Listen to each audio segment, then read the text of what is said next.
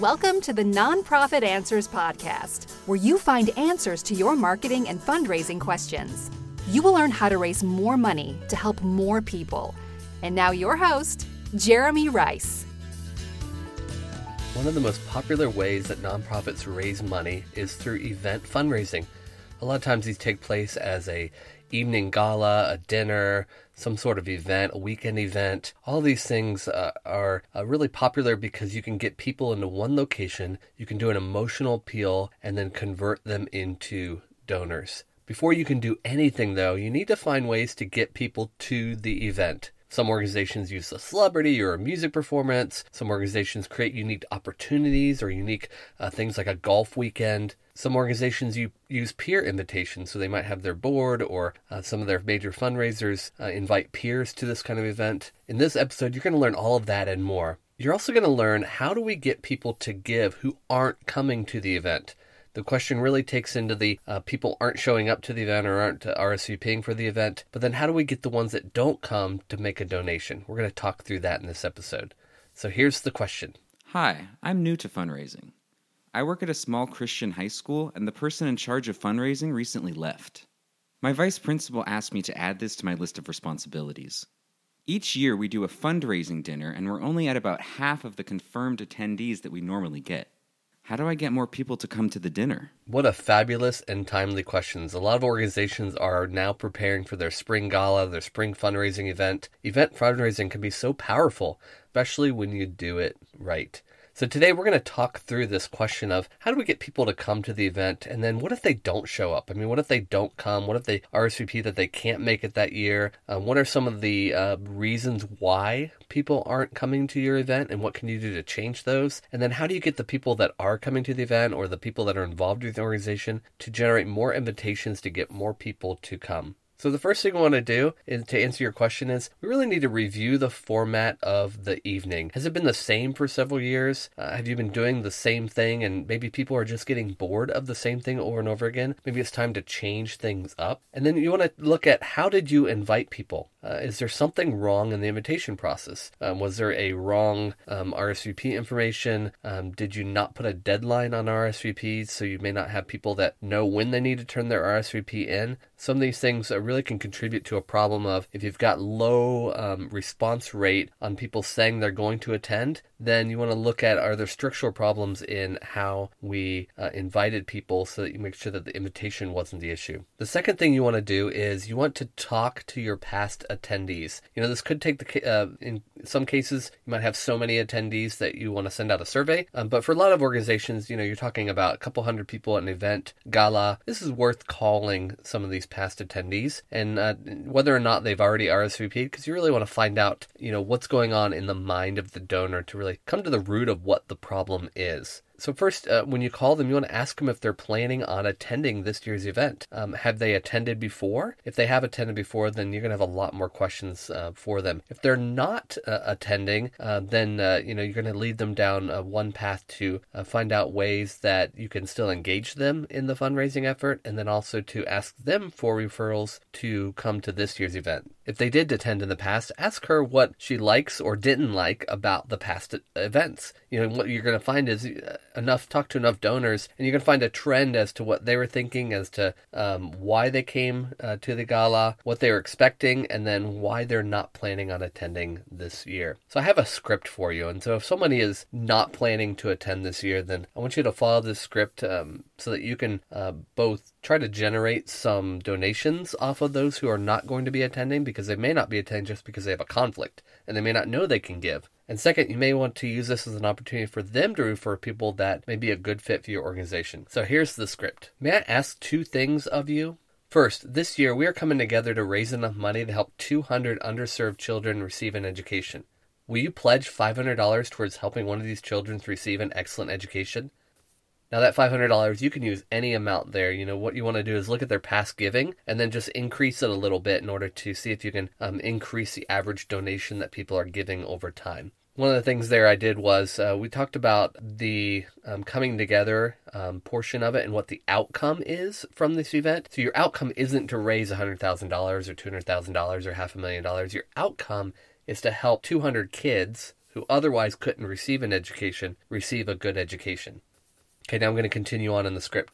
Second, will you help us invite people to our annual gala? Our best supporters are introduced to us by people like you. Ask for your donors' help. They're going to know people who have an affinity for your cause, who have capacity to give, and they're going to want, especially if they have an affinity for what you're doing, they're going to want to spread the word to their friends and family. This is a low impact way for them to help, especially if they can't attend this year or if they can't give this year. Now, third, send out an email to people asking uh, for them to invite people they know to the annual gala. Again, just like in that conversation you just had with a, a, past attendee, people who attend likely know people in their social class who have the same affinity that they have, who would be willing to support your organization. This can help you reach new people that you otherwise wouldn't be able to reach and fill out those seats that you're trying to fill for your annual gala.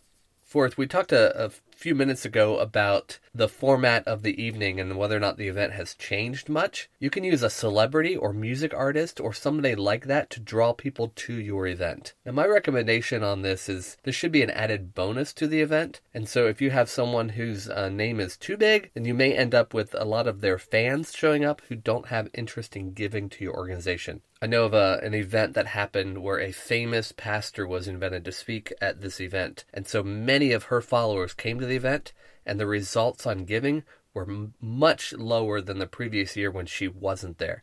And so, though they sold out all the seats and filled the room, they filled the room with people that were her fans and not fans of the organization. They didn't give. And so, you want to make sure that whoever you invite is famous but not too famous so that you don't end up in a situation where their fans come and you don't end up with the support that you're looking for from the event.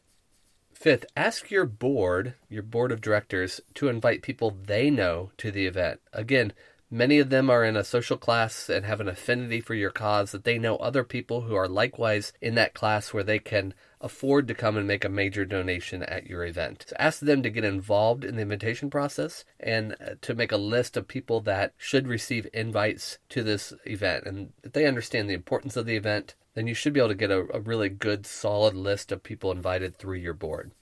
Six, ask influencers of influencers to invite people to your event. Uh, so, an influencer of an influencer. So, these people who are, uh, they influence people, but they influence people that have influence. So, think of local politicians, successful businessmen, local pastors of, of large churches.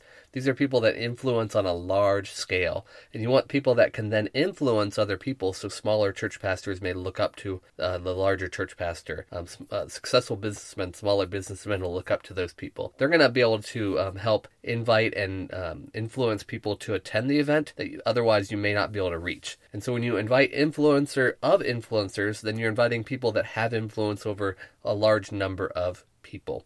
And those are the kind of people that you want to help support your organization from a mass perspective. And so not only do you get this benefit of inviting someone who is um, of a of a scale of of influence that they can uh, invite a large um, or invite a, a small number of other influencers but then those people can then get involved and uh, influence the people that they are in their tribe to become involved with your organization. So, an example of this, uh, I go to a church here in Spring Hill, Tennessee, and uh, one of the um, things that we do is we support a foster care ministry. We have a foster care ministry uh, where we um, provide clothing and toys and uh, anything someone might need if they foster a child. Uh, they can call us on a Friday night when they have a foster child coming their way, and we can provide them all of their needs that they're going to need immediately for that foster child. And so out of that, there's another ministry that does foster care work that us as a church that we support them. And so you not only have the church members uh, supporting um, foster care uh, ministry, but then you have the church as a whole supporting it as well. And that leadership comes down from our pastor, who is kind of this influencer of influencers. Let's talk about the event itself. A lot of times in the event itself, we, we talk too much about the organization and about our goals and less about the beneficiaries and the outcomes from the event. Here's what I mean by that. A lot of times we talk about, you know, this event is here to raise $200,000 for our organization and we're going to do great things with that money and da da da da. When in reality, what we should be doing is talking about the lives that are going to be impacted and changed from the donors at that event. So, in my example, let's say that you know our goal was to raise two hundred thousand dollars to help two hundred uh, kids that are in underserved communities attend the school that otherwise couldn't attend. So the outcome is that these 200 kids are going to get great education that they probably couldn't have gotten somewhere else. So that's the outcome, and that's what we want to sell to our audience yes, the total fundraising amount for the event is important. We want to tell people that we're raising $200,000, but here's the outcome. You get to change 200 lives. These 200 kids who did not have an opportunity before now have an opportunity. So during the appeal, during the event itself, we want to build this around the concept of that the outcome that they're helping to achieve and not just the benefit to the organization itself. And so instead of uh, this year, when you're designing the, the appeal, you may want to have one of those kids come up on stage and talk about what it's meant to her to attend this school. You may want to have a past donor come up on stage and talk about the impact that donating has had on their life as a donor. These are things that really move people to understand the cause of your organization, move to understand why they're at that event, and want to open up their checkbook and write you a check there that evening. I hope that helps as you're exploring um, why attendance uh, right now is down and how you can increase the number of people that, that your event is exposed to and ultimately increase the amount of fundraising that you guys are able to raise at your annual gala. Thank you for listening to this episode of the Nonprofit Answers Podcast. Please take a moment to rate and review this podcast on iTunes or your favorite podcasting service. Your rating and review will help other nonprofit professionals find this podcast to get their nonprofit questions answered. Thanks again.